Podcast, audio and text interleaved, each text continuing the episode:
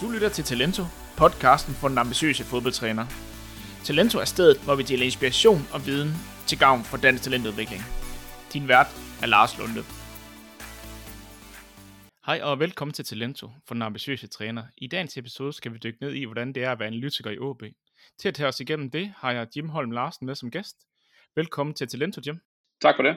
Og mange tak, fordi du var med til at dele din viden og inspirere lytterne ved at fortælle om din store passion, netop det, dit arbejde som analytiker og brugen af data. Ja, det, det er altid fedt at snakke om analyse og, og data, så det, det er bare dejligt at finde en, en, nogle ligesindede. I dag, I dag har vi aftalt, at vi skal lidt omkring uh, dit job som analytiker i, i OB. Hvordan har det udviklet sig, siden du startede? Og hvad er det, data kan, som, som øjet måske ikke kan? Hvad er, det, hvad er det, du kan som analytiker hjælpe bænken med? Uh, så skal vi dykke lidt ned i, hvordan du arbejdede helt konkret som analytiker. Der vil vi tage afsæt i jeres seneste kamp fra i søndags mod Randers, hvordan øh, tingene var der. Så, så skal vi tale lidt generelt om din analytikerjob sådan på et nationalt og internationalt perspektiv. Hvordan du dygtiggør dig og hente inspiration som analytiker. Og til sidst vil øh, Jim komme med, med nogle råd til dig, som øh, har en drøm om at blive analytiker for fuld tid, som I, som I sætter op, som, som for eksempel OBS. Du har arbejdet jo rigtig meget i, i kulissen, og det er ikke dig, der ser, ser øh, man ser ret meget, øh, hverken på tv eller noget, men øh, jeg er ret sikker på, at du kommer med til at vinde, øh, vinde fodboldkampe. Men Jim, vil du ikke lige prøve at præsentere dig selv? Jo, det vil jeg gerne. Jeg hedder Jim øh, Holm Larsen, og jeg har været i OB i en, øh, ja, en fire år efterhånden.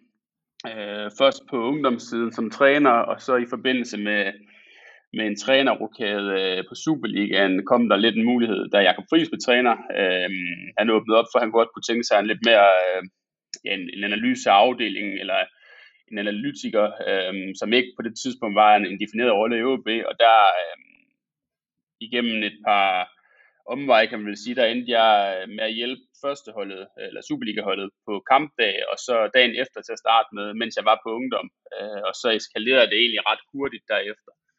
Så inden for øh, en fem måneder endte jeg faktisk med at blive ansat øh, som fuldtidsanalytiker på, på Superligaen, og det har jeg sådan set været siden.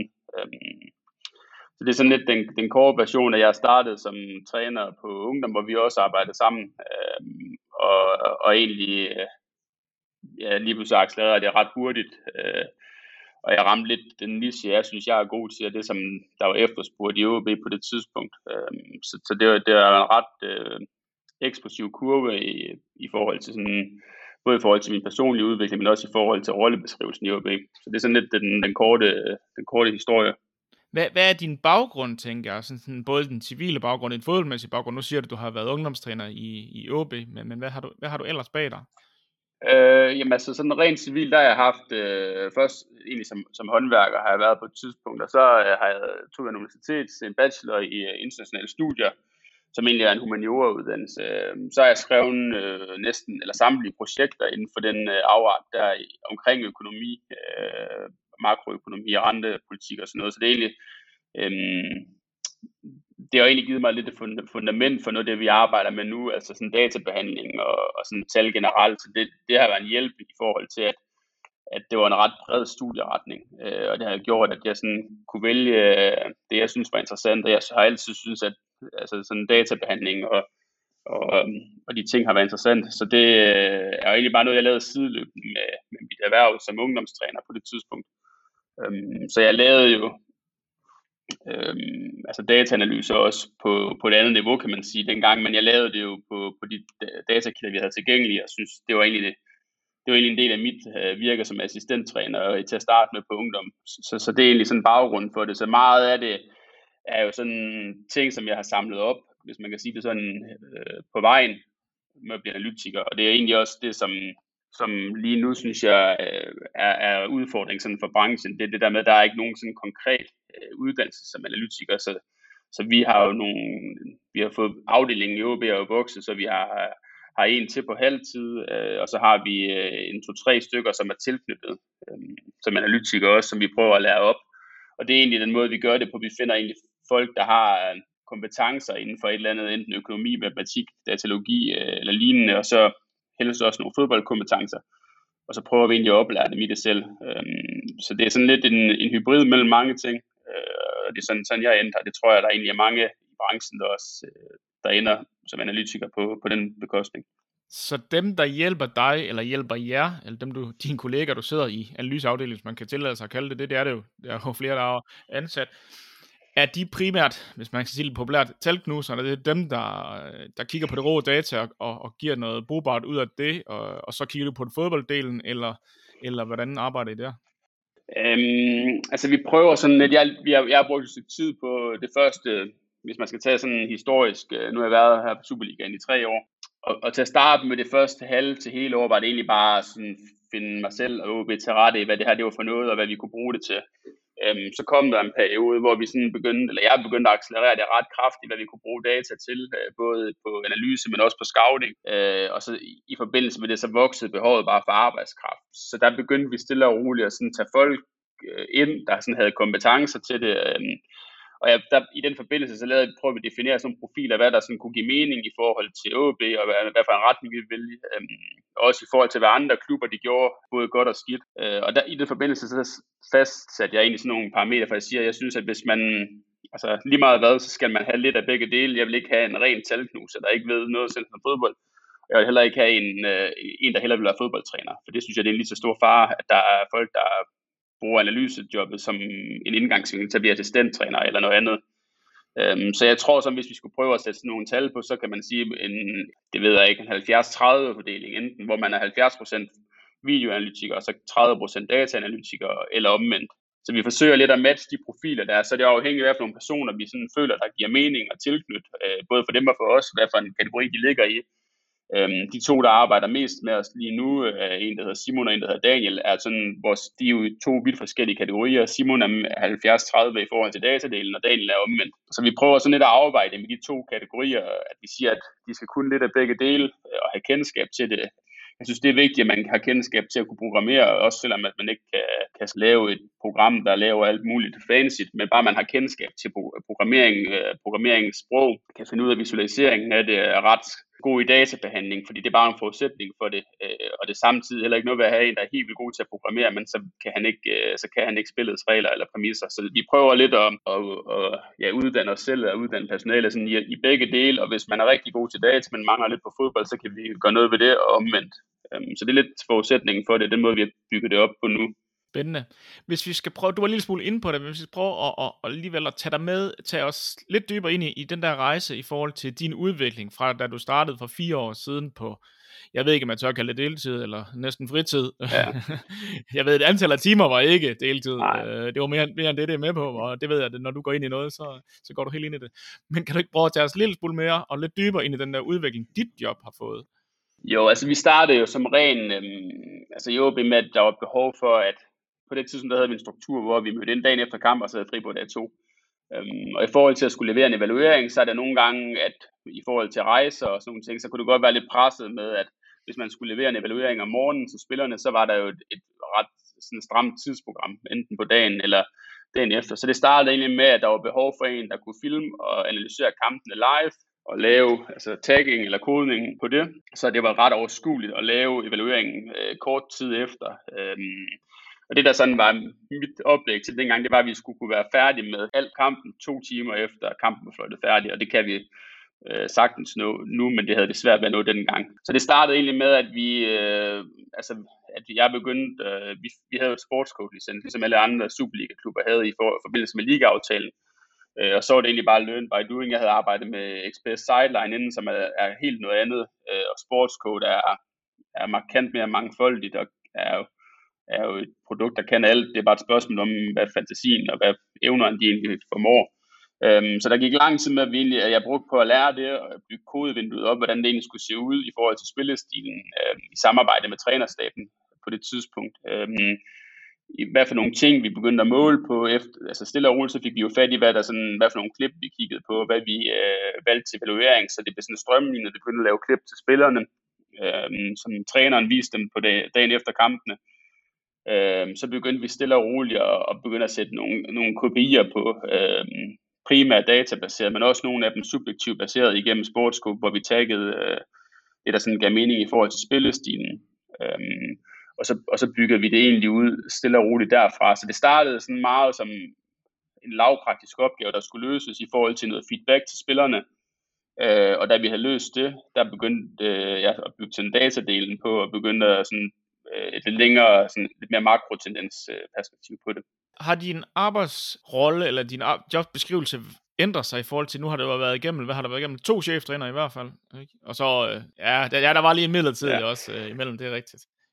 Jamen det ved jeg ikke nu, det, altså jeg tror, at er ligesom alle mulige andre klubber på det perspektiv, at fodboldbranchen den går stærkt. Øh, det gjorde det også mit vedkommende med at komme herop til, og det gør det måske også med at komme væk en dag, det ved man, det ved man aldrig. Øhm, og, og, og, i den forbindelse der har der jo været sådan en udskiftning af personale heroppe, som der har været alle mulige andre steder også. Øh, og der er jo forskel på, hvordan folk de gør det.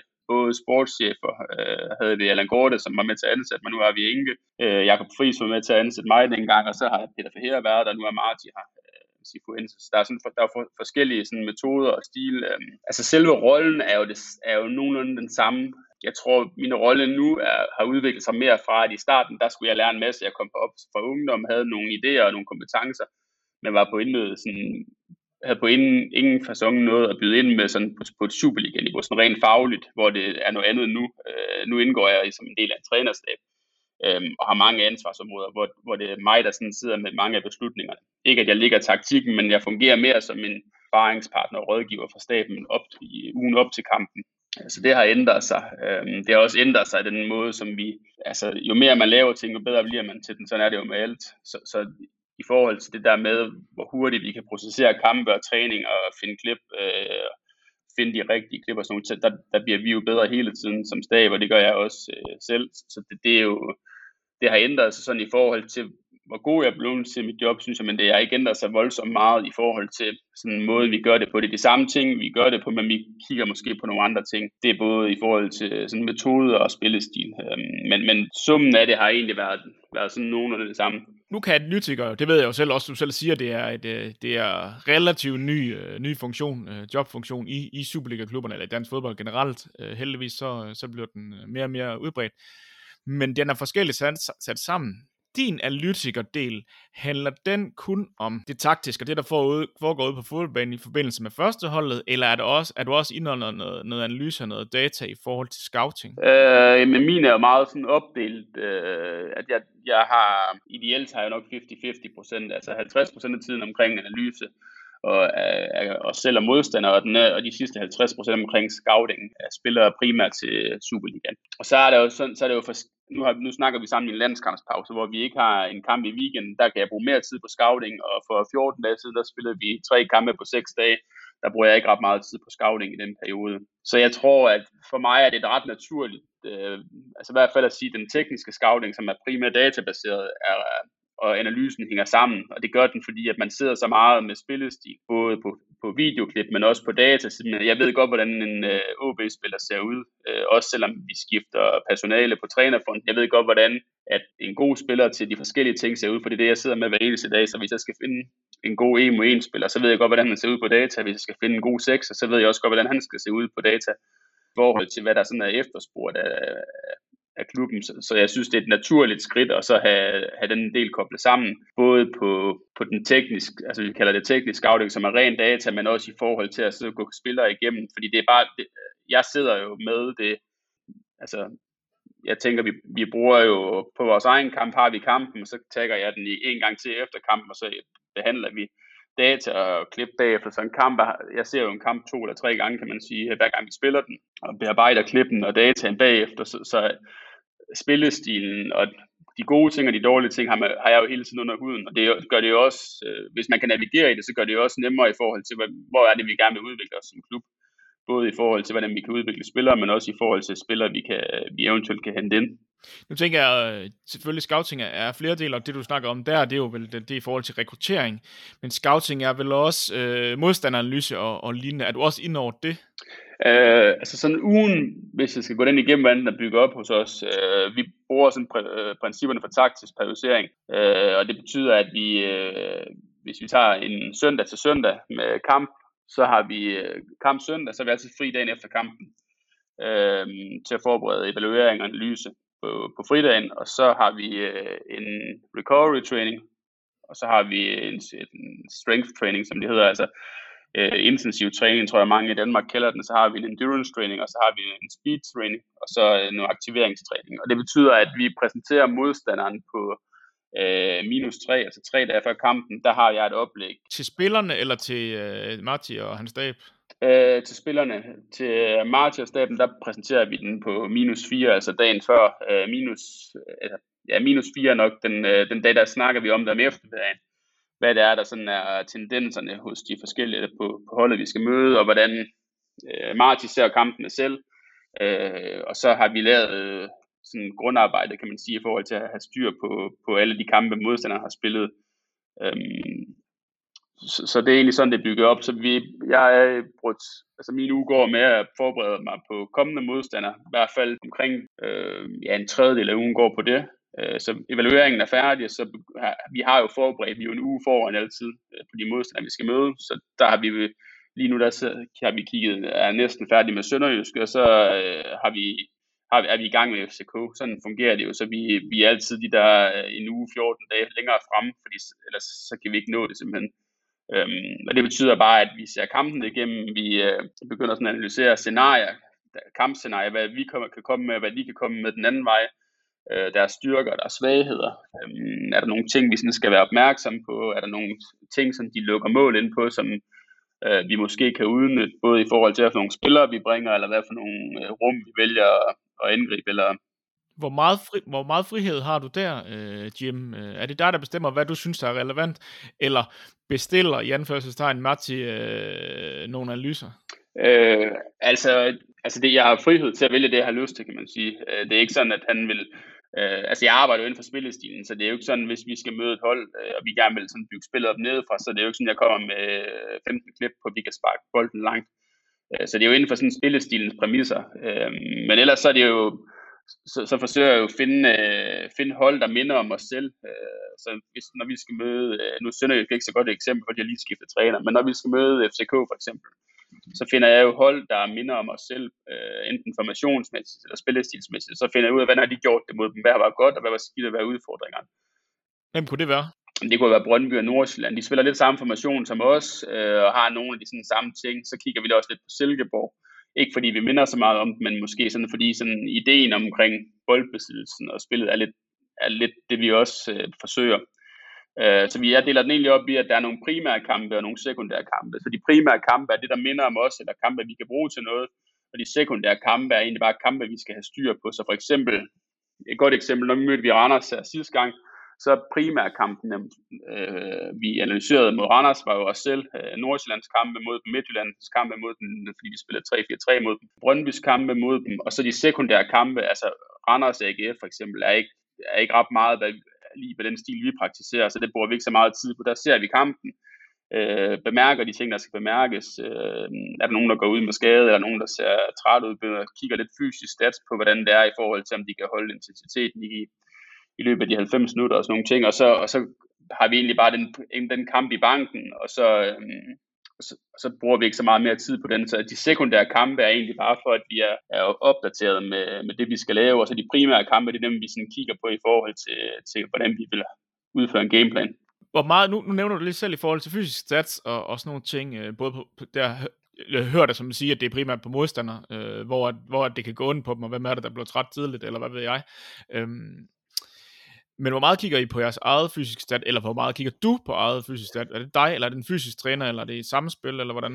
Øhm, altså sådan, vi, vi kigger på fysisk stats, men vi kigger mere i forhold til monitoreringsdelen af det.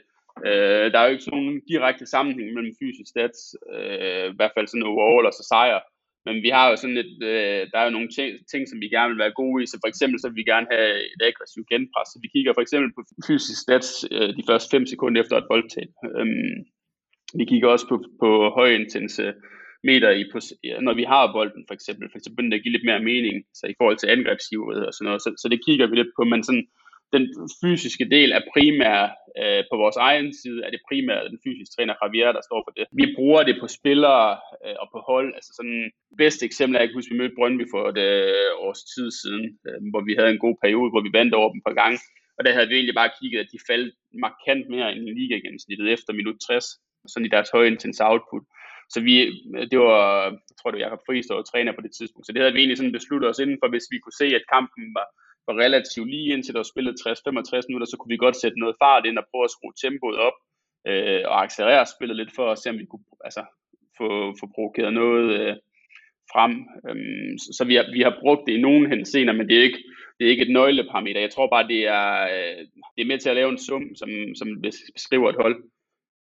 Sådan en, øh, eller sådan, sådan et, øh, en oplysning, eller sådan en analyse, beholder I den i trænerstaben, eller fortæller I øh, spillerne, at øh, hvis der står 0-0 ved, øh, ved 60 minutter, så har vi gode chancer for at, at, at hive den her hjem? Nej, de prøver, altså når vi laver noget til spillerne, så prøver vi lidt at lave det sådan en, øh, det ved jeg ikke, hvad man kan skrive det, sådan toppen af et isbjerg.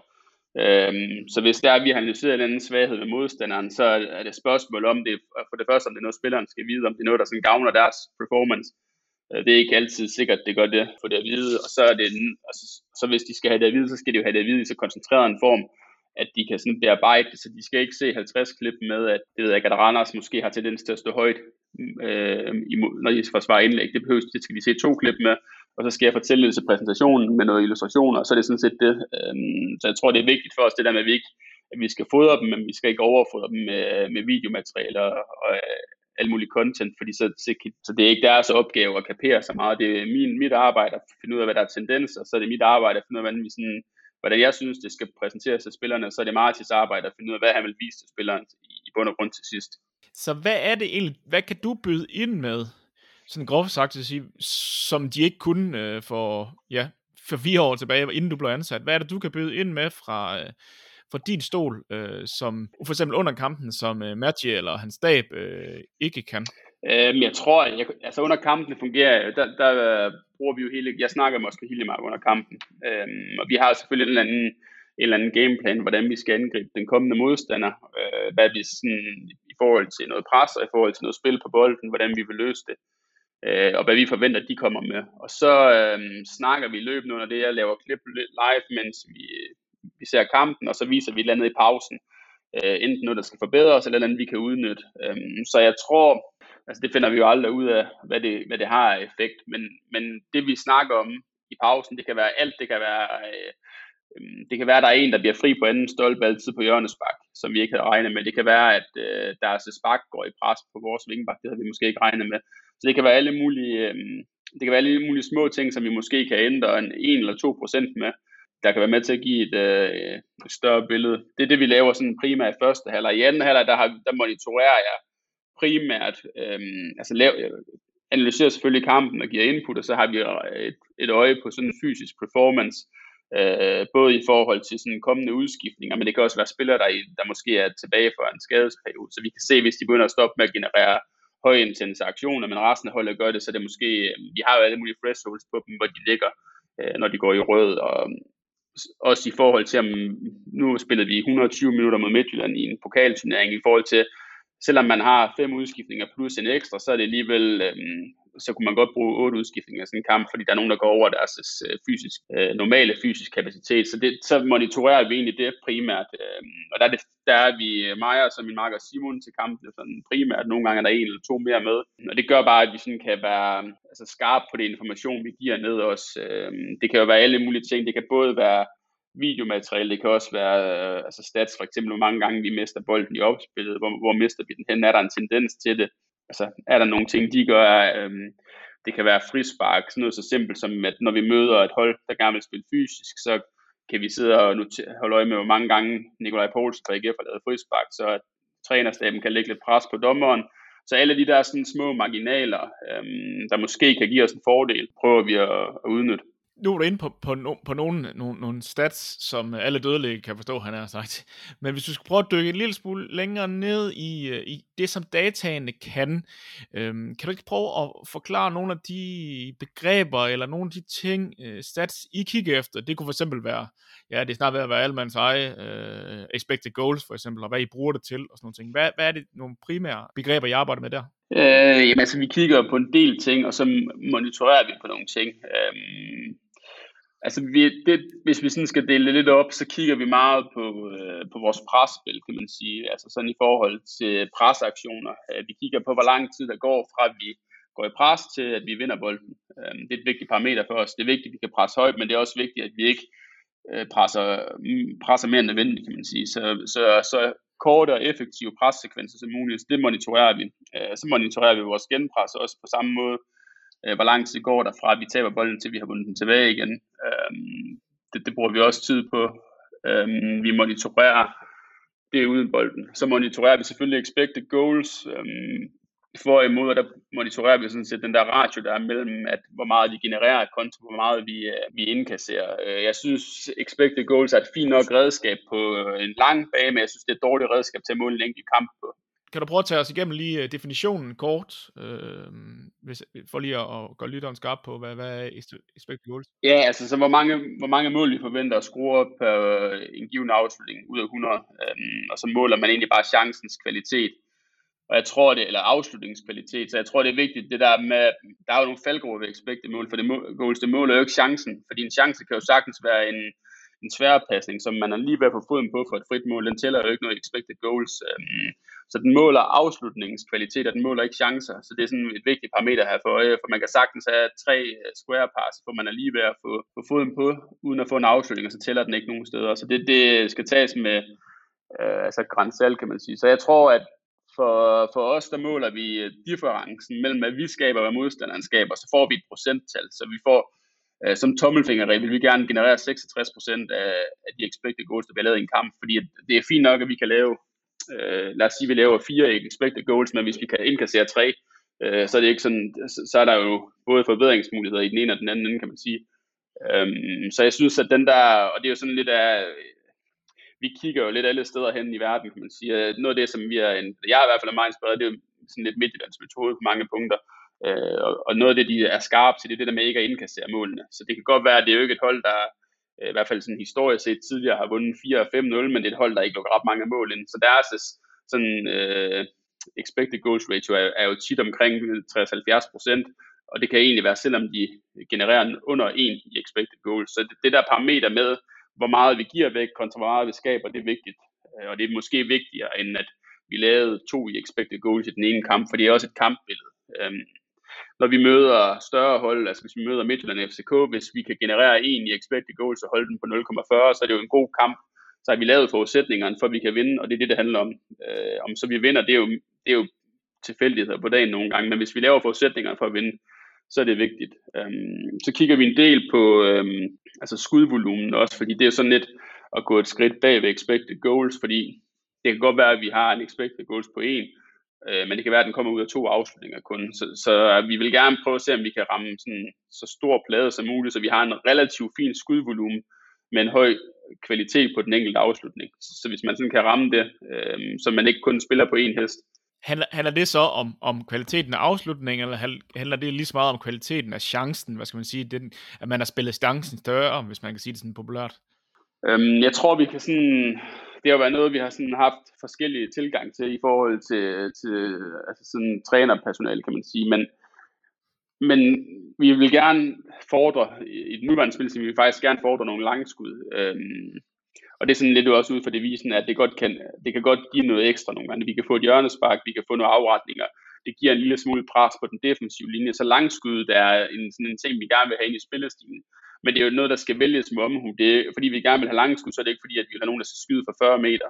Så det, det er mere det der med, at man sådan kan kombinere og have afslutninger fra forskellige distancer. Fordi det er også, hvis vi vender den fuldstændig om og siger, at vi vil kun have afslutninger af danger zone, så giver det også en eller anden for modstanderen, en eller anden altså en forudsigelighed i forhold til, at, at de egentlig bare kan, de behøver egentlig ikke at pumpe alt for meget op, de kan egentlig forsvare på, på kanten af feltet, uden at vi egentlig øh, forsøger noget derfra. Så jeg tror, det er sådan lidt en, Øhm, jeg tror, hvis man et varieret afslutningsmønster med så høj kvalitet på de enkelte afslutninger som muligt, øh, så der er jo nogle tidspunkter, det giver god mening at lave langskud på, øh, det kan være en dårlig clearing, det kan være noget nedfald eller sådan noget, hvor der er en mulighed fra noget ikke kontrolleret forsvarsspil for modstanderen. Der giver det mening, synes jeg. Øh, mod, sådan et, mod sådan to firekæder, der bare står, der, der giver det ikke så meget mening at så skyde fra 40 meter. Øhm, så, så det, det er sådan lidt en afvejning, at vi gerne vil have så store chancer som muligt, men vi vil også godt have et varieret afslutningsmønster. Er der nogle af de her ting, som har ændret sig fra fris til, øh, til, til Marti. Jeg tænker sådan lige umiddelbart sådan overordnet set, det som jeg ser i hvert fald, det er, at man beskytter målet måske en lille smule bedre øh, i forsvarsspillet, med lidt mere fokus på forsvarsspillet nu, end man havde tidligere, og måske man er lidt smule mere safe i den, i den første pasning øh, nu, end man var under Fris, hvor hvad var det Fris, han kaldte øh, Chubang fodbold, han gerne ville have, hvor det skulle være meget øh, fremadrettet og meget øh, mod modstanderens mål, meget øh, vertikalt. Jeg tror, at hvis man sådan skal dele det op i spilfaser, så, så var der, der altså sådan presspillet, øh, gør vi på nogenlunde samme måde. Øh, jeg tror bare, at vi indkasserer mindre, øh, måske det, det er måske bare en, øh, en effekt, at vi har gjort det samme over lang tid. Øh, gen, altså defensiv omstilling er ret ens med den gang Friis var her også. Den offensive organisation er ændret lidt, øh, bruger lidt mere tid i opbygningsspillet, vi er lidt mere, øh, vil gerne dominere lidt mere med bolden, øh, og den største forskel er jo nok den offensive omstilling, som du selv var inde på. Der at vi, øh, Martin vil gerne holde bolden nu, øh, i hvert fald så at vi ikke mister den inden for de første par sekunder, hvor, at, hvor Jakob gerne vil have egentlig så meget risiko ind i den første passning som muligt, fordi der også er en, en upside, hvis det lykkes der. Så den offensive omstilling er nok den største forskel øh, på de to træner, og så også og det, det, der kommer bagefter, måske spillet med bolden.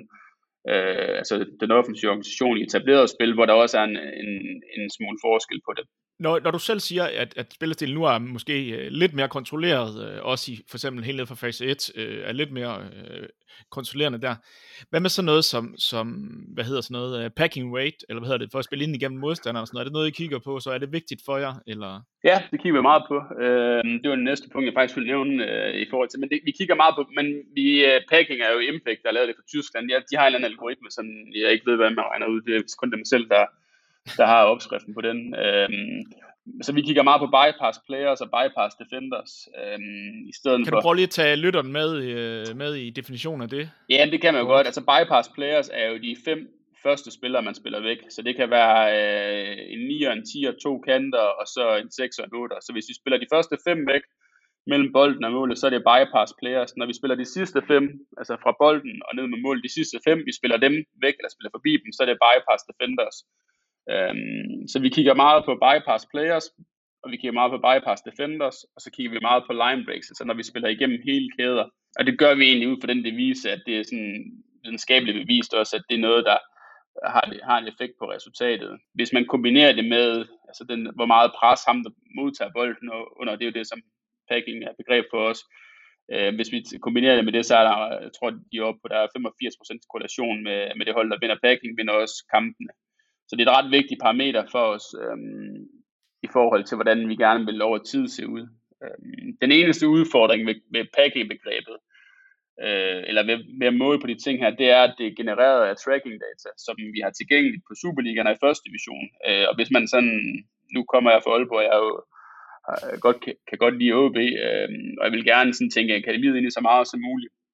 Og Der er det jo lidt en udfordring, hvis vi måler det som et definitivt par eller KPI, at vi ikke øh, kan bruge det helt samme på, på ungdom, fordi vi ikke har den datakilde tilgængelig nu. Øhm, så det er sådan den eneste minus, der er ved det, fordi at, at der er ingen tvivl om, hvis man sådan skal definere de to datakilder, vi har. Vi har noget eventdata, som beskriver alt det omkring bolden, og så har vi tracking data, som bare beskriver alt, der foregår på en fodboldbane.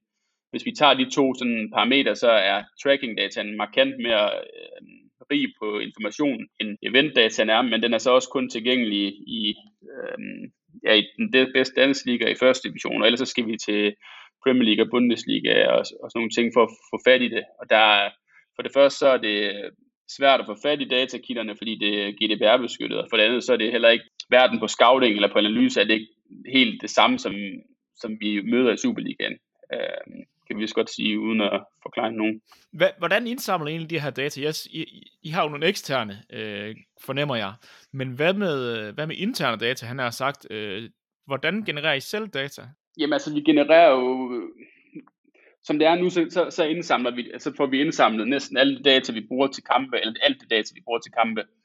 Øhm, det vil sige, at vi har fået Second Spectrum ind som uh, liga-leverandør på første division og på Superligaen. Uh, det er dem, der også er i Premier League de genererer alt uh, tracking data og alt øh, um, event data for Superligaen, uh, som det er tilgængeligt for alle, så jeg kan godt sidde og se, hvad Randers de laver, og jeg kan også godt sidde og se, hvad FCK laver, og de kan se, hvad vi laver. Så vi har den samme datakilde tilgængelig. Um, og den er, altså hvis vi sådan skal prøve at give et overblik over det, så i en Superliga-kamp, den genererer 11 millioner rækker data uh, i tracking data, uh, og så kan man prøve at gange det op med med 33 runder, og, eller 32 runder plus en, og så seks kampe per runde. Så det bliver ret, et ret massivt datasæt, vi får.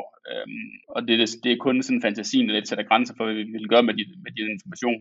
Så den, den er der, så har vi noget Y-Scout-data, som er event-data, og det har vi sådan set på hele verden. Øhm, det er det, vi bruger til scouting, for så måler vi lidt med den samme tomstok, hvis vi kan bruge det udtryk. Øhm, og det er vigtigt for os, i hvert fald den henseende. Og så, øhm, så indsamler vi selv noget data i forhold til, øh, til træningsload. Det er både på fysisk, øhm, vi har sådan en tactical fatigue load, en algoritme, vi selv har lavet, hvor vi egentlig prøver, at, prøver at, at kategorisere, hvor, hvor sådan kognitive, hårde træningerne er, øhm, i forhold til at kunne monitorere noget load der. Altså, hvordan spillerne de oplever det. Og nogen, og nogen er måske mere presset, så oplever, det, de, eller så oplever de en, en øvelse eller en træningspas øh, hårdere, end, end, end, hvis de har været helt friske, eller hvad? Men, men det, er mere på, øh, det er mere på den måde, vi indsamler på som spilleren. Så det her det er egentlig bare en formel, hvor vi sådan prøver at definere, at der er noget spil, der er noget, øh, altså noget pasningsøvelse som det mindst, øh, hvis man kan sige, mindst krævende, og så 11 mod 11 som det mest krævende øh, i forhold til sådan øh, kompleksitet. Og så har vi defineret sådan så er der run-loss, uh, øh, possession game, positional games, uh, zonespil, øh, og så videre, og så bliver det mere, og så i forhold til, hvor mange spillere vi, uh, vi smider i det, og hvor lange repetitionerne er, pausetiden, om vi har uh, en fridag, eller om vi har nul fridag i en træningshus, så får vi nogle, uh, altså, prøver vi at lave noget, der sådan korrelerer en lille smule med, den, med det virkelighedsbillede, vi selv har, kan vi monitorere på det, både hvis vi vil load spillerne, og hvis vi vil deload dem en lille smule. Um, så det er nok ikke noget, der sådan er videnskabeligt baseret, som, som kan defineres som sandhed, men det er et eller andet mål, vi har prøvet at sådan opstille for at sige, okay, hvis vi gerne, vi, vi, det er ret nemt for os at load spillerne fysisk, fordi det er bare at se på deres GPS-data, som vi indsamler, og sige, at han skal løbe så og så meget med de her pausetider, og så har vi prøvet at gøre lidt det samme i forhold til sådan en tactical fatigue øh, model. Øhm, og så samtidig med det, så spiller spillerne jo altid ind på deres øh, telefon om morgenen i forhold til wellness og i forhold til øh, en masse parametre, de måler ind på, øh, søvn og øh, mental træthed og alle mulige andre ting, som vi kan se. Øh, så de ting, dem prøver vi sådan at kombinere for, øh, for at få det mest sådan, helstøbte billede af, hvordan vi agerer som, som trup. Spændende. Hvad med sådan noget som, som det, der masse sådan håndgribelige data, du kan putte ind i en regneark og, og, og sådan nogle ting, eller hvordan du nu bearbejder dem. Hvad med øh, billeddata, altså sige øh, video og sådan nogle ting, hvordan foregår det? Øhm, jamen video foregår egentlig sådan, at vi har Speedio, et svensk firma, der bare har sådan et kamerasystem, øhm, som, som filmer alle vores træninger, øh, og så tagger jeg træningerne ud for banen. Øh, når vi har træning, så er det primært, så tagger jeg primært til to ting. Jeg tagger, tagger til en øh, træner evaluering i forhold til sådan, de der sådan, læringsmål, vi gerne vil have på træningen. Så har vi det i sådan en, en sæde for det bagefter, hvor vi går ind og så snakker om, hvad der var godt og hvad var skidt i træningen, så træningen igen på video, og måske vælge nogle klip til spilleren dagen efter. Så det er den ene del, noget taktisk udvikling, sådan for træner og for hold, og så er der spillestilsklip til spillere. Øh, og det er jo sådan forskelligt, hvor man er i en karriere. Øh, hvis man er plus 30, har man måske ikke så meget brug eller lyst til at få klip, som hvis man er 18-19 år og kommer op på holdet. Øh, så, så det bruger vi egentlig på at så filme alle træningerne. Spilleren har, har adgang til alle træningerne, og så prøver vi at, og, hvad hedder det, vise dem klip på deres udviklingsmål så tit som muligt som en, som en feedback efter træning, har I noget feedback under træning, også noget visuelt feedback? Øhm, vi har ikke øh, video derude, hvis det er det, du sådan, øh, jeg synes sådan effekten af det, øh, for det første så er der noget i forhold til, at vi skal have en skærm ud, vi skal have noget øh, live feed ud, det kan, vi kan godt gøre det, hvis det er. De steder, jeg har sådan snakket med, der har forsøgt at gøre det, har aldrig fået det til at fungere rigtigt. De vil opleve det mere som en momentum killer lidt, øh, frem for en, øh, jeg tror, det fungerer bedre på Twitter, end det fungerer i virkeligheden i hvert fald, øh, at, at der er en stor skærm et eller andet sted. Men, men jeg tror lige så meget, vi er jo under en træning, er vi jo to assistenttrænere. Jeg er der, Martin er der, Paul Bus, målmandstræner er der, der er en fysioterapeut, og der er en fysisk træner. Øhm, så, så vi er jo egentlig nok til at give feedback til spillere, øh, og vi prøver lidt at dele det ud nogle gange, så at vi har, har styr på det inden, hvem der skal have været af feedback og sådan noget. Så det er lige så meget, jeg tror, på banen er det lidt mindre analogt, øh, eller lidt mere analogt, undskyld, end det digitale stadigvæk. Øh, og så sådan, det er noget mere før og efter, at det, at det er video- og databaseret. Jeg tænkte bare i forhold til øh, fordelen, jeg kunne se i det, så jeg kan godt se, at det, det, kan, det kan skabe noget momentum, især hvis det bliver langt, og det er mange, men i forhold til det at have et visuelt billede, fælles visuelt billede af, af det, der er foregået.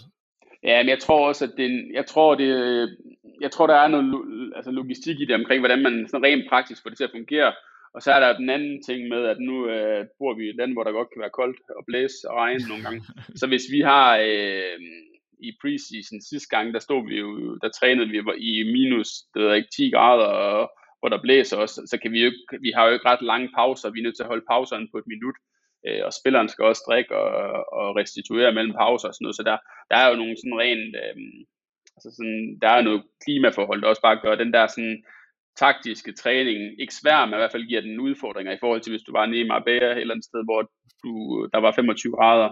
Så, så der er nogle ting ved det, man kan, hvor vi kan vinde noget, og så er der nogle ting, hvor vi, vi har nogle udfordringer på det, tror jeg optage videoerne selv, eller er den automatisk? Den er, den er auto, automatisk, øh, så det er egentlig bare, den sidder bare monteret på træningsanlæg, så det optager vi egentlig, og så øh, ligger den, øh, så er det 30 sekunders delay på, øh, så i, når vi har pointspil, så bliver det brugt til var nogle gange, hvis der er, eller hvis der er noget offside, vi skal have kigget igennem. Super, super spændende. Øh, det blev øh, et nørdet, en nørdet episode. Han har sagt en nørdet del af episoden, det her. Det er super fedt, og det kan, der kan jeg mærke din passion. Det er virkelig der, du er. Men vi skal prøve at tage det på et, øh, på et lidt mere praktisk plan. Så kunne jeg egentlig godt, du har været lidt inde på det, men jeg kunne godt tænke mig, at du prøver at tage os lidt med i forhold til helt konkret arbejde men, men med jeres seneste kamp mod Randers. Hvad hvad gjorde I helt konkret, eller hvad gjorde du helt konkret før, under og efter, og hvad det var det for nogle klip, I viste, og så og videre? Ja, altså før Randers-kampen, der... Øhm, Hvornår begynder jeg at forberede jer? Det gør vi jo de der 10 dage inden, eller sådan noget. I hvert fald mig og min øh, stab, kan man sige, mig og, og dem, der hjælper mig. Vi begynder sådan cirka 10 dage inden. Øhm, og der er det det der, vi siger, vi deler op i primære og sekundære kampe, øhm, og så ser vi dem igennem. Øhm, som det er nu, så ser jeg primært, altså mest de primære kampe, og så ser min assistent de der lidt mere sekundære kampe, plus de primære kampe, øhm, sådan i forhold til, at vi har dækket så meget som muligt, uden at jeg skal se 15 kampe. Øhm, fordi der er også sådan tidsmæssigt, har vi også nogle gange nogle spidsbelastninger. Øhm, så vi ser Randers-kampen igennem, så har vi et møde, mig og ham, måske ugen inden i forhold til, hvordan, altså hvad vi har set hver især. Vi, snakker, vi ser kampen, og så snakker vi sammen. Vi gør det ikke omvendt, for at undgå, at vi, vi er bias på det. Så ser vi kampene, kommer vi hver vores, de ting, vi har fundet i forhold til nogle klip, og så går vi dem igennem. Øhm, så øh, når vi har gjort det, så begynder vi at sige, okay, udpensle nogle styrker og nogle svagheder på Randers, øhm, som vi synes kunne være interessant at udnytte. Kan du konkret komme ind på nogen der, det, det I havde talt om inden? Ja, men vi snakkede, vi snakkede jo lidt omkring, øh, det kan jeg sagtens sige nu, vi snakkede lidt om noget af det, vi havde svært ved med Randers, og noget af det, jeg synes, øh, de måske er ligands bedste hold til. Det er jo det der øh, altså, ekstremt høje presspil, så vi, vi deler det op i zoner, så vi siger, at vi har opbygning i zone 1, det er den første fjerdedel af banen, zone 2, den næste fjerdedel, zone 3 og zone 4. Så det der med at skulle presse os i vores zone 1 og zone 2, der er det, synes jeg, det er de, øh, det bedste hold i ligaen. De kan lægge et voldsomt tryk, og selvom de har sådan en meget mand, mand-tendens, så er de bare så gode til det. Så det, det er sådan noget, der kan låse os lidt. Øhm, så noget af det, vi arbejder med, og vi sådan gik en masse klip igennem, øh, gik alle opspil igennem fra Randers, der møder, der, der møder en, en trebakskæde for at finde ud af, hvem kunne egentlig finde ud af at løse det her. Øh, og det vi egentlig sådan fandt frem til, der var, der var bedst til at løse, det var faktisk os selv da vi spillede mod dem sidste gang, øh, og det var egentlig ikke noget, vi havde trænet, det var noget, der kom lidt af sig selv. Øh, vi havde Anders Halsk herinde, og satte ham i en rigtig, rigtig bred position. Øh, han søgte selv ud i den, så, han, så der var rigtig lang presafstand. Så rokerede vi Renne lidt til venstre, og så havde vi Talander på det tidspunkt i den kamp, vi spillede sidste gang, øh, som sådan en højre stopper. Så vi lavede egentlig sådan øh, lidt en asymmetrisk opbygning, øh, så at deres kant, eller deres angriber, havde rigtig langt ud til Anders. Øh, så skubbede vi Mathias Ross rigtig højt op i den ene side, og så lå vingbakken op øh, i samme side, så vi havde en, der sådan låste lidt. Øh, så kunne vi enten spille langt til en duel, som vi kunne sådan flække videre øh, i en 1 mod 1 eller en 2 mod 1 faktisk, eller vi kunne spille, øh, spille kort, hvor de havde lang presafstand. Så det, på den fasong, så udfordrer vi lidt deres markeringssystem med, at de, øh, de skulle sådan dække øh, 60 meter gange 70 meter i bredt. Forsvar, de skulle forsvare noget rum, og ikke kun den mand, men de havde også nogle spørgsmålstegn i forhold til at forsvare noget rum. Ja, og så hvis de gerne ville op og være aggressive, for det vidste vi, de gerne ville. Det er det, de har succes med, hver gang de har mødt os, det er at gå op og trykke til os. Øhm, og så vi udfordrer lidt den, den del af det med, at vi havde mange, vi havde Arena er jo god med fødderne, så han tætter jo næsten som markspiller øh, i den henseende. Øhm, og så vi havde, vi havde mange gode spillere i opbygningen, og vi havde øh, folk med spidskompetencer, så Anders er jo rigtig god med bolden, Helskær. Havde vi en position, der var fordelagtig for ham, og vi havde øh, Mathias Ross er jo en rigtig dygtig duelspiller, også øh, luftspiller. Øh, Pallesen er god til at løbe dybt. Så vi havde et setup, sådan, der passede mange af vores spillere rigtig godt, og havde var svært for andre. Så det var det, vi gjorde sådan, altså i den der opbygningsdel, for at løse det der høje pres, og det synes jeg egentlig, det gik fint, og vores problemer, eller udfordringer, kommer lidt mere i sådan, mod en, en mediumblok, øh, hvor de også er dygtige.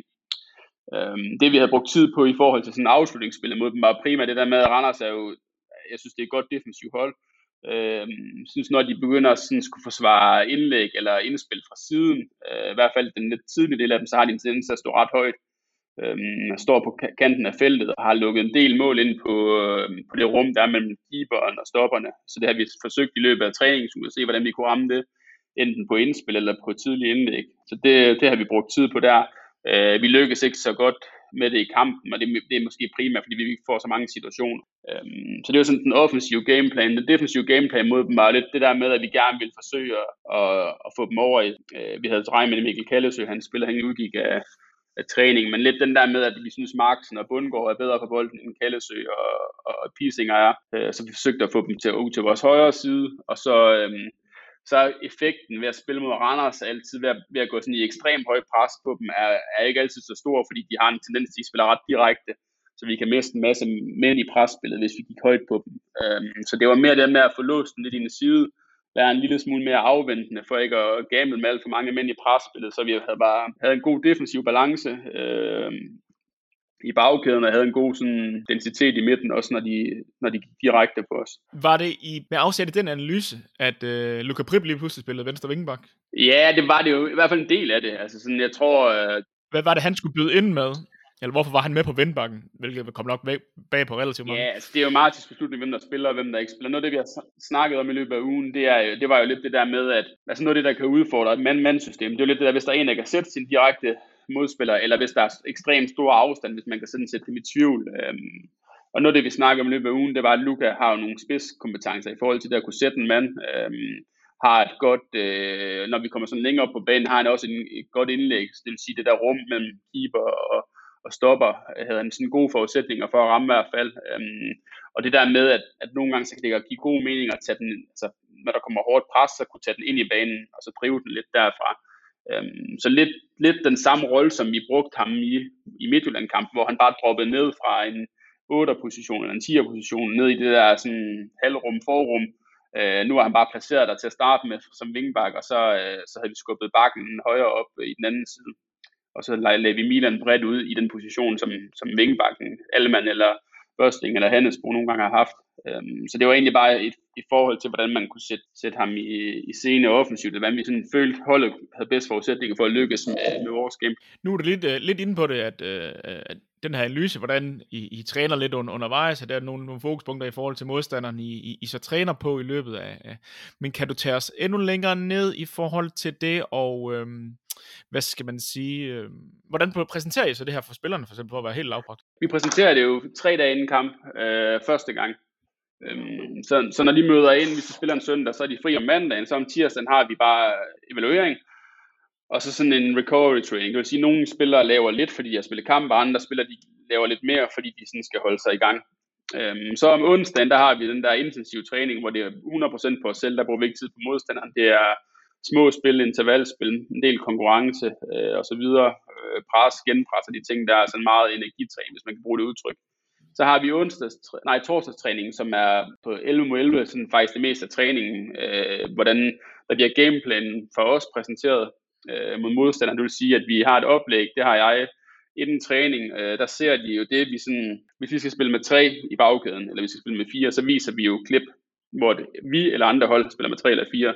Øh, vi går jo ikke ud og viser en kamp med, øh, øh med AGF, der spiller 4-3-3 mod Randers, der spiller 4-4-2, hvis vi selv skal spille med en fembagkæde eller en trebagkæde. Så, så vi vælger nogle klip, så vælger vi jo nogle klip, så når vi vil for eksempel præsentere det der med en lidt bredere stopper øh, som Anders, så vælger vi jo en klip, der viser, at det her det kan være en fordel. Så vi prøver lidt at præsentere spilleren for en eller anden idé, som de sådan skal købe ind på os. Øh, sådan fungerer det jo altid. Der er jo altid en afvejning, både som stab og som spiller, hvor man sådan føler sig tryg hen.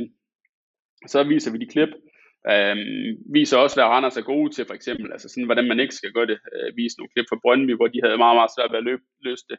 Øhm, sådan to-tre klip på den der, på hver, ja, på spilfaserne, øh, og så alt afhængig af, hvordan vi, øh, hvor vi forventer, at kampen kommer til at foregå. Så hvis vi, øh, møder Randers, som vi forventer kommer til at presse os i den der zone 1 og zone 2, så er det der, hvor vi har fokus på, på, på deres presspil, og det er ikke så meget det lavere presspil.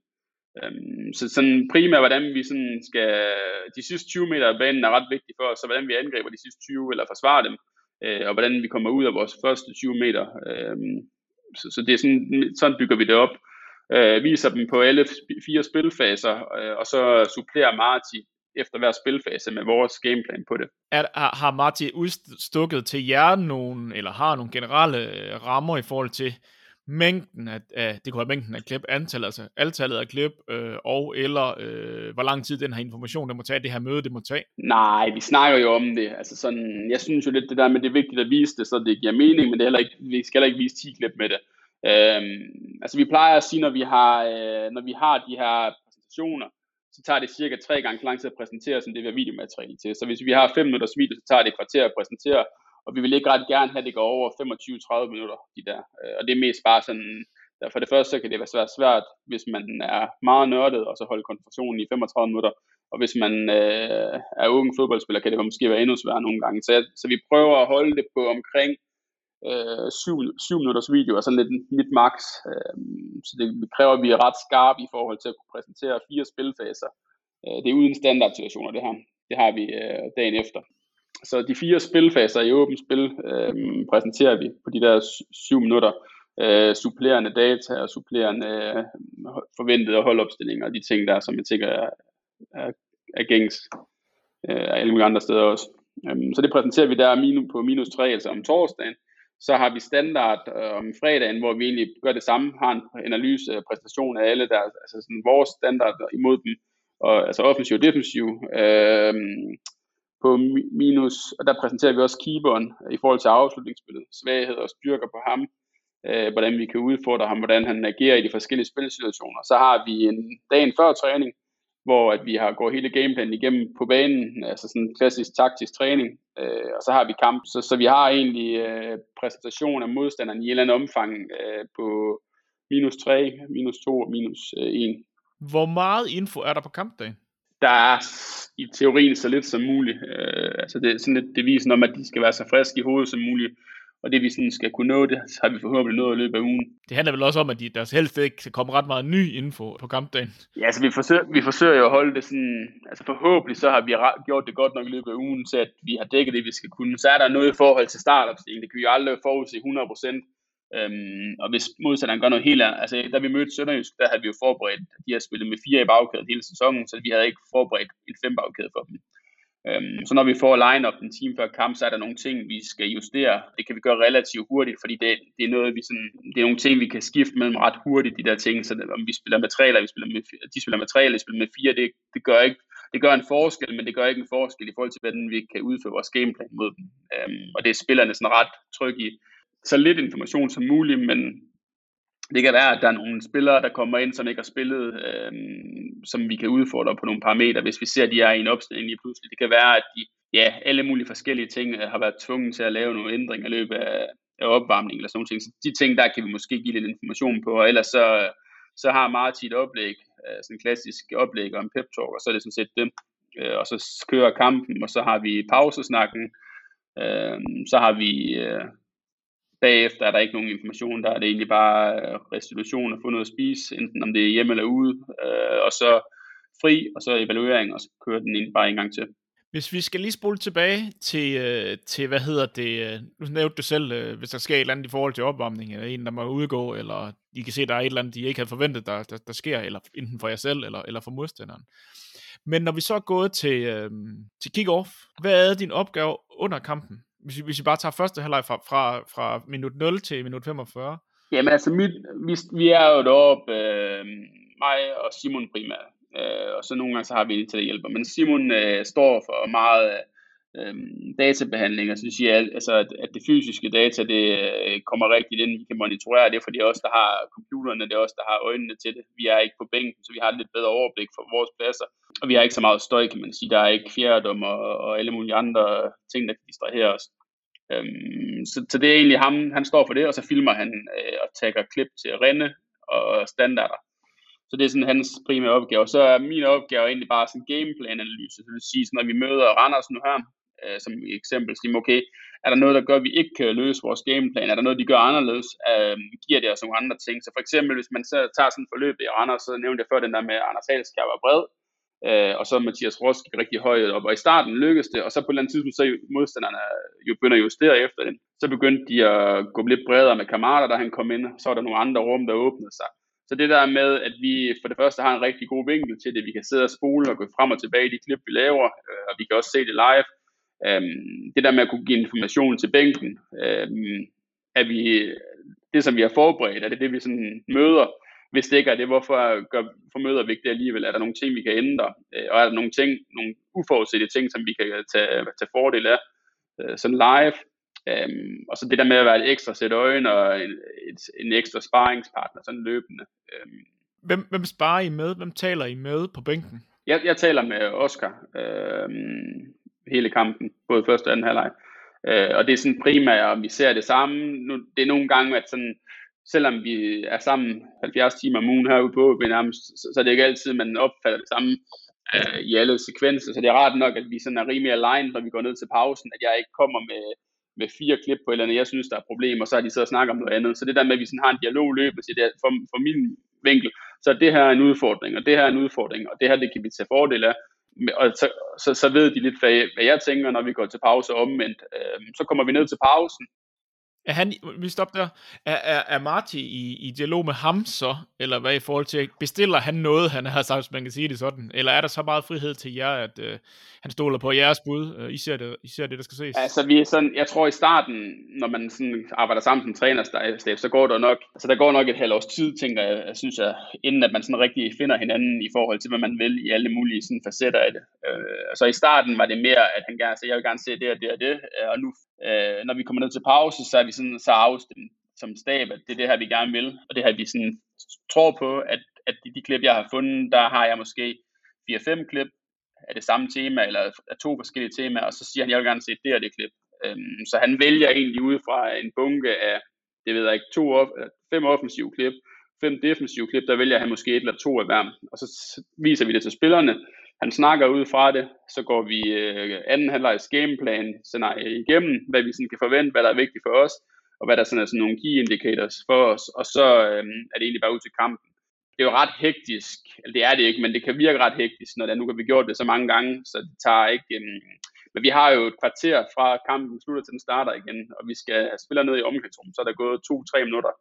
Øh, så skal vi nå at snakke sammen som stab, så er der gået to-tre minutter, så skal vi nå at forberede videomaterialet også.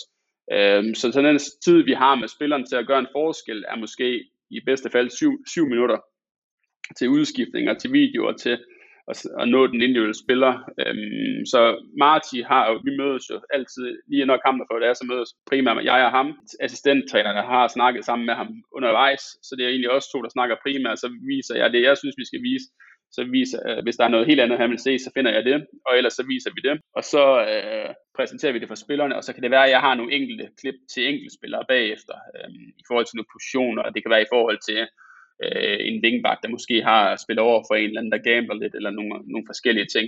Så går du ind der som en form for assistent, assistenttræner, en del af truppen, og så siger, prøv at høre her, Halskær, hvis du øh, gjorde sådan og sådan, så øh, i via de her klip, vi kan se på de her klip, du har gjort sådan, sådan, sådan ja, jeg, jeg har ikke taletid foran gruppen i pausen, hvis det er sådan, der er. Men når, når vi har haft en gruppesnak, hvor Martia den der snakker, så hvis jeg har et klip til, det kan være til Pallesen, eller til Halske, eller til øhm, um, Alman, eller hvem der nu spiller, så siger jeg, det her to-tre klip, et klip måske kun, kan være, en, kan være noget. Det kan også godt være på en standard situation, et eller andet, der uh, giver mening. Så, så, så, sådan meget, meget små, altså det er jo, spilleren får jo, har jo høj puls, de er under ret hårdt pres i forhold til, at de skal præstere øh, og de har lige fået en information af en cheftræner, så det er ikke sådan, jeg kan begynde at gå alt for meget i detaljen med det, så det, det er noget, der sådan skal, altså vi har lidt som princip, at hvis vi kan ændre kampen, så skal vi gøre det, og hvis vi ikke føler, at vi kan ændre kampen, så skal vi være med at gøre det, så er det bare øh, unødig taletid.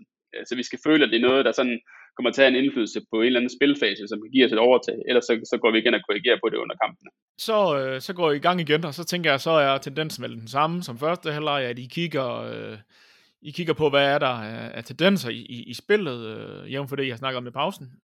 Ja, det er det jo, og så er det jo lidt sådan i forhold til, altså i forhold til min rolle, så kan jeg, kan ikke til, jeg skal jo ikke præsentere mere den dag. Så vi, den, den analyse og den videoredigering, vi laver løbende, er jo i forhold til en evaluering, at den bare skal være klar så hurtigt som muligt.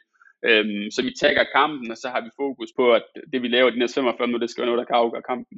Og så videoredigeringen er, er sekundært. Så hvis vi føler, at der er nogle ting, det kan være, at det kan være alt lige fra fysisk monitorering til alle mulige andre ting, som vi skal have styr på, øhm, så, så, så er det det, vi øh, bruger tid på. Hvad gør I så efter kampen? Øh, jamen, så mødes vi, øh, tror jeg, som de fleste hold, de gør i omklædningsrummet. Enten så fejrer vi, at vi har vundet, eller så er vi trætte, at vi har tabt, øh, eller spillet uafgjort. Kommer spillerne i bad, vi snakker sammen, bare ligesom stab i fem minutter, godt og skidt. Der er mange følelser involveret i en fodboldkamp. Så det er ikke så sterilt altid. Nogle gange er, det, er man helt oppe på ringen, andre gange er man lidt nede i kulkælderen. Det er nok bare branchen, der er sådan. Og så tager vi... Øh, hvis vi er på hjemmebane, så går vi op og spiser op i loungen, øh, og så tager vi hjem. Øhm, og hvis vi er på udebane, så går vi i bussen, får noget mad af en eller anden art, øh, enten spiser på modstanderens stadion, der har bestilt et andet, så spillerne får noget kalorier ind så hurtigt som muligt, og så øh, kører vi hjem af, og så er der fri øh, dagen efter for spillerstab. Så ingen, så ingen feedback? Nej, øh, jeg, jeg tror, sådan, som stab og som spiller, øh, er mit indtryk, at så øh, det er ikke et vindue, hvor vi, øh, altså vi kan snakke med den enkelte spiller, hvis han opsøger et eller andet, så, så vil vi gerne gøre det, men det er ikke sådan, vi presser på for, at de sådan skal, skal se nogle klip, eller øh, komme og snakke med os, eller se, altså vi, vi opfordrer dem til at se kampen på dagen, dagen efter, og evaluere deres egen præstation, øhm, så de har en bedre forudsætning for sådan et, både i forhold til træningsugen, men også i forhold til sådan at kunne blive bedre. Men vi har ikke noget, øhm, det er ikke sådan, de får videoklip i bussen eller sådan noget. Det, øh, mange af spillerne er ret trætte, og der har meget adrenalin i kroppen og sådan noget, så det, det er ikke der, hvor vi sådan sætter ind i forhold til det. Og det er også, altså i, i løbet af sådan en uge, så har vi jo øh, bygget jo op fem dage til en kamp, og så er det jo den, den, hvis vi har vundet en kamp, så er det den kort stund der i de tre timer efter en fodboldkamp, hvor vi har sådan lov til at slappe lidt af øh, og nyde som stab, at vi har vundet en kamp, inden at vi sådan skal vinde den næste. Øh, og det er det også for spillerne. Så det er et lille, altså, øh, forhåbentlig, når vi vinder, så er det et lille frikvarter, man, man får efter kamp. Hvad så, øh, hvad så med øh, kampdag plus en? Øh, hvad, hvad er dine opgaver der? Der er jo fri teoretisk set. Øhm, men det, det... Oh, jeg troede ikke eksisterede i din verden. Nej, men der har, jeg forbereder evaluering, øh, og det er evaluering på klip, og så på, på data primært. Øhm, så jeg ser kampen, og så forbereder evaluering, og så, så altså, ser de ting, vi følger med i, forskellige KPI'er, hvordan de var, øh, lægger dem ind i, i forhold til sådan et, et glidende gennemsnit, for at se om der, altså, fordi det, med, det er fint at måle på KPI'er, men det, er ikke, det skal ikke være et øjebliksbillede. Øhm, så, så det, er ikke, det er noget, vi monitorerer, vi har et øje på, og så siger, det her det lykkes vi godt men det her lykkes vi skidt men det kan vi præsentere til spillerne, hvis der er noget i forhold til den samme KPI, vi måler på hver gang, at det er det, vi gerne vil vise dem, hvis de har gjort noget godt eller mindre godt, um, som kan forklare lidt en kamp, uh, og hvad vi kan, sådan, kan blive bedre til.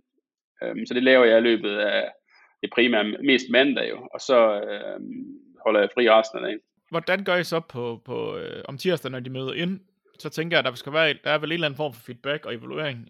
Ja, tirsdag, når vi møder ind, så mødes vi som stab øh, kl. 8. Spillerne de møder ind kl. 9 øh, og spiser morgenmad. Så vi har jo en times tid, hvor vi går sådan kampen igennem. Øh, vi har set kampen og evalueret den sådan internt, så finder vi ud af, hvad det er. Jeg har jo forberedt, hvad jeg gerne vil vise. Øh, så har Martin nogle ting, som han måske gerne vil have med, øh, og Vyrt har nogle standardsituationer, han måske gerne vil have med. Og så øh, strikker vi de der, ja, de samme syv, syv minutters video sammen til spillerne, af det vi synes, der var essentielt i kampen. Præsenterer vi det klokken 10, og så øh, præsenterer vi træningen bagefter, hvordan den skal se ud, øh, og så går vi ud og træner øh, på de der forskellige niveauer, som spilleren nu skal, om man er øh, bænkspiller, man skal have lidt mere, eller man har spillet 90 minutter og skal have lidt mindre. Har vi efter træning noget tid til måske at snakke med spillerne og se nogle klip med dem. Øh, det er assistenttræneren og Martin, der ser klip med spillerne. Det gør jeg egentlig ikke som udgang. Ik- ikke på kampen i hvert fald, så er det i løbet af noget, vi følger op på i løbet af ugen. Og så, så er vi ved at være, så er vi ved at være i, i, i, i pre-match øh, igen, i forhold til den nye kamp, øh, går jeg ud fra. Ja, så, som om øh, eftermiddagen, så snakker jeg jo sammen med min kollega, ham, øh, den anden analytiker der, øh, det var tirsdag over middag, i forhold til, at vi om to dage skal præsentere næste modstander, hvis det er sådan søndag til søndag, og så, øhm, ja. så kører det egentlig bare igen. Super, super spændende, og, og, og virkelig, øh, virkelig nogle gode billeder, du får, får skabt, øh, øh, Jim. Super godt. Men hvis vi skal prøve at tage helikopteren, eller dronen, eller hvad nu man snakker om i, i, dit, øh, i dit univers, så lidt, lidt højere op og se sådan en metaperspektiv. Hvordan ser jeres setup, analyse setup ud kontra de andre Superliga-klubber? Øhm, det er jo svært at sige fordi vi er jo ikke i alle de andre steder. Øh, jeg tror, hvis man kan dele det op i Superligaen lidt, så kan man så kan måske det lidt op i hold, som tror på analyse, og hold, som har valgt ikke at bruge det øh, en eller anden årsag, eller i hvert fald analytikere som rolle. Øhm, og dem, der sådan har valgt at bruge analytikere som rolle, der er jo også forskel på budgetterne i FCK for eksempel, og der er forskel på budgetterne i OB.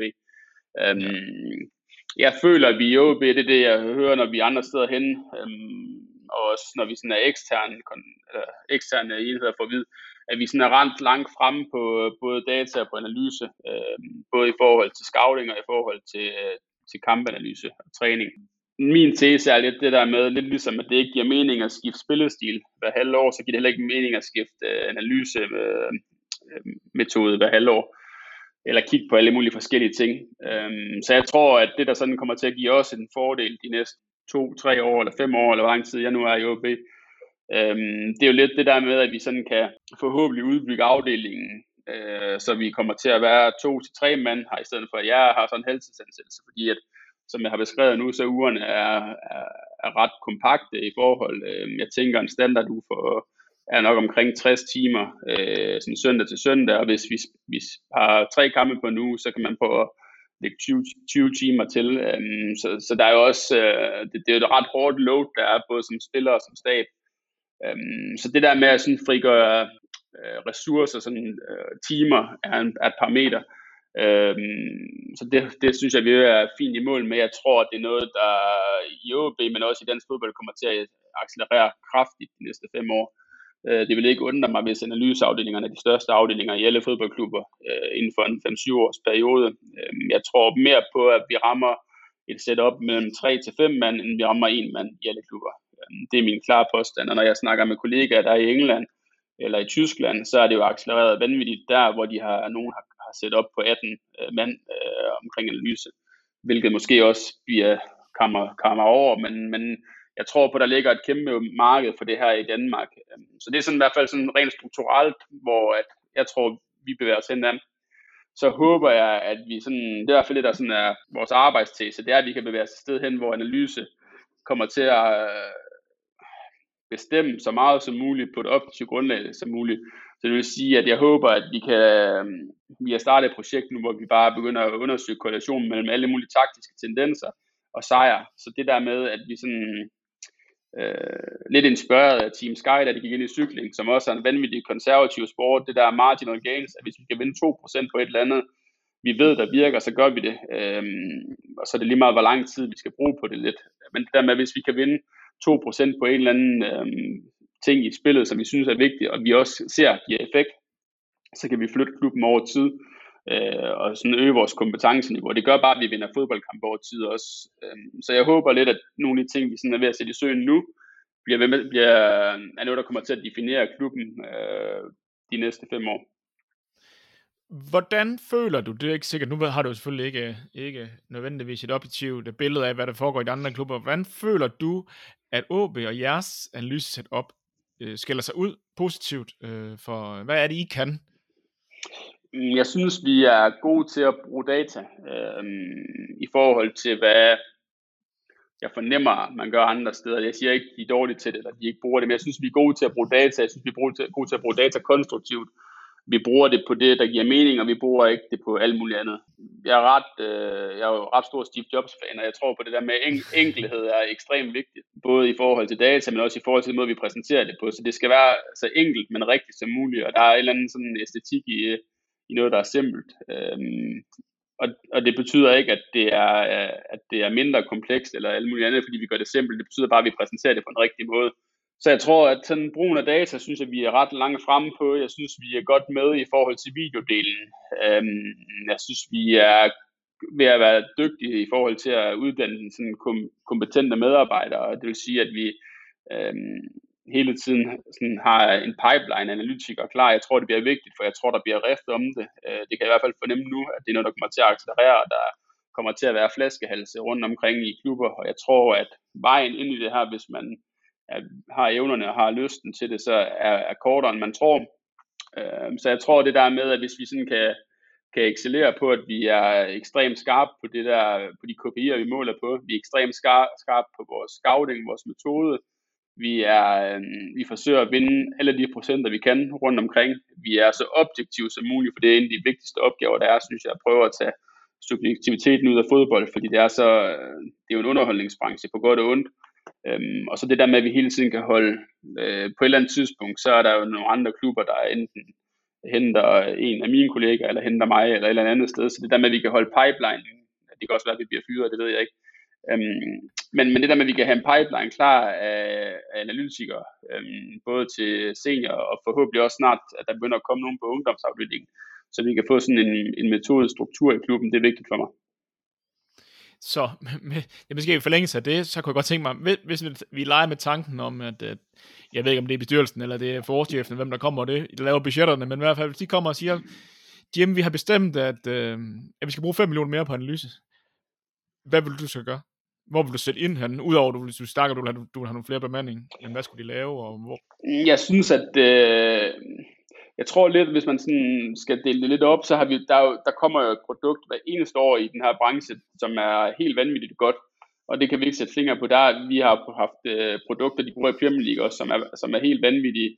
Altså, der kan alt, øh, og det er nærmest et fodboldmanager setup. Øh, vi har live. Vores tilgang til det er lidt det der, hvis det er så godt, vi ikke selv kan bygge det, så, så vil vi gerne købe det. Men jeg tror på, at hvis vi sådan følger trenden, så kommer vi til at købe os fat i alle mulige platforme, og det kommer ikke til at øge den der simplicitet, som jeg snakkede om før. Det bliver ikke enklere, så det vi sådan lidt er, de sidste halvår er gået ind på sådan rent metodisk, det er, at vi kommer til at bygge alt selv. Øhm, så alle vores kamprapporteringer, alt vores scouting, alt vores øh, monitorering, alting, det kommer til at ligge på en platform, som vi selv styrer, som vi selv programmerer, som vi selv øh, opdaterer automatisk gennem API øh, og alt det der. Øhm, så jeg tror, at den der med, at jeg vil hellere have en mand mere, end jeg vil have et program mere. Øh, og det er egentlig sådan ud fra den tese, at vi i Danmark, der er divisionsforening, og DBU har været vanvittigt ambitiøs og købt et setup, der minder om det, man har i Premier League og man har i Bundesligaen, som er toppen af verden. Øh, det vil sige, at vi har et analytisk grundlag, der er bedre end La Liga for eksempel, eller bedre end den franske liga i forhold til de datating, vi har. Øhm, og det betyder, at jeg vil hellere have, at vi kan udnytte det, end at vi køber en eller anden ekstern, øhm, en eller anden ekstern konsulent, eller en eller anden nyt program, der kan en eller anden ting. Øhm, så, så det tror jeg, det er vigtigt, det der med, at vi bygger tingene selv, øh, og har kontrol over vores egen data, har kontrol over tingene, og så kan vi også gøre det samme i løbet af, altså over en årrække. Øhm, så den der kontinuitet, der er i det, og det der med, at vi selv ved, hvad vi vil, og hvorfor vi vil det, det er vigtigt. Øhm, fordi ellers så, så bliver det lidt det der med, at vi prøver at fange halen på os selv. Øhm, næste år kommer der uden tvivl et, øh, nu kom, øh, nu har Wirescout været der, der har været Instat, der kom, så har øh, et fransk firma, der hedder Skillcorner, har lavet video, øh, der har lavet optisk tracking på videofeed, så vi har tracking data på, på lavere liga også, øh, så, så det accelererer bare så hurtigt, og hvis vi, vi skulle købe det hver gang, så bliver det dyrt for OB, øh, og jeg er ikke sikker på, at det kommer til at give ret meget mere sådan, værdi til os, fordi at vi, vi kommer til at bruge en implementeringsfase på 4-6 måneder, inden vi sådan forstår produktet helt. Øhm, så, så jeg tror, jeg vil investere, hvis jeg fik 5 millioner til at investere i, øh, i mandskab, jeg vil investere i infrastruktur. Det vil sige, øh, altså det samme kommer til at gælde for serverplads igen. Det der med, at vi kan enten lease os til det, eller at vi kan styre det hele selv. Øh, det samme kommer til at gælde for kameraudstyr. Jeg vil gerne have kamera på alle øh, klubbens anlæg, så akademiet også for, kan begynde at gøre det her.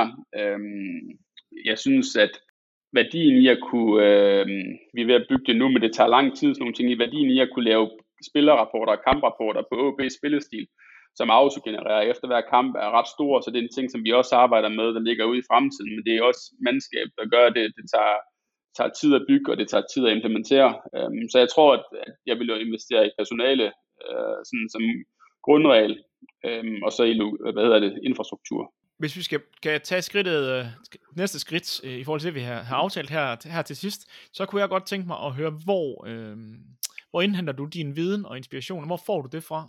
Øhm, det har ændret sig lidt, tror jeg. Jeg tror, da jeg var på Ungdom, der nørdede jeg alle mulige podcast og lydbøger. Så alt, for eksempel det, som vi sidder og laver nu, eller Mediano, eller øh, lydbøger, eller øh, det ved jeg ikke, alt øh, information. Det, det kan være alt fra filosofi til matematik, eller til, til øh, Mediano, eller til alt muligt andet. Altså noget, der var et eller andet fagligt indhold i. Jeg har ikke hørt øh, podcast, bare for at høre podcast. Det synes jeg ikke har givet mening.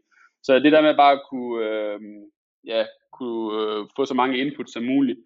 Så det, det, det har jeg brugt meget tid på. Så har, vi, øh, har jeg brugt vanvittigt meget tid på tidligere øh, i forhold til sådan at undersøge metoder.